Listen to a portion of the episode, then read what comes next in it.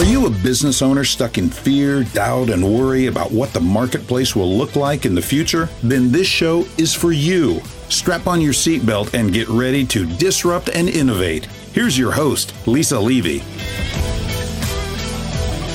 Hi, I'm Lisa Levy, and today we're going to be talking about profitability.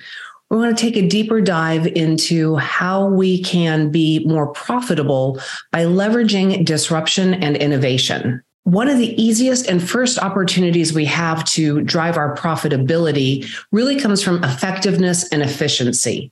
Do our processes work for us? It's an interesting question. Do the people in our teams understand what they do, how they do it, why they do it, so that we can ensure that the work that we're doing is as effective as it can possibly be? Because when it's not, we are wasting time, money, and people's capability. And as business leaders, we should do better than that. And we should ensure that we have the right people doing the right work and enabling them with technology because, in the end of the day, it's better business and it makes us more profitable. Don't get left behind. Join me next time.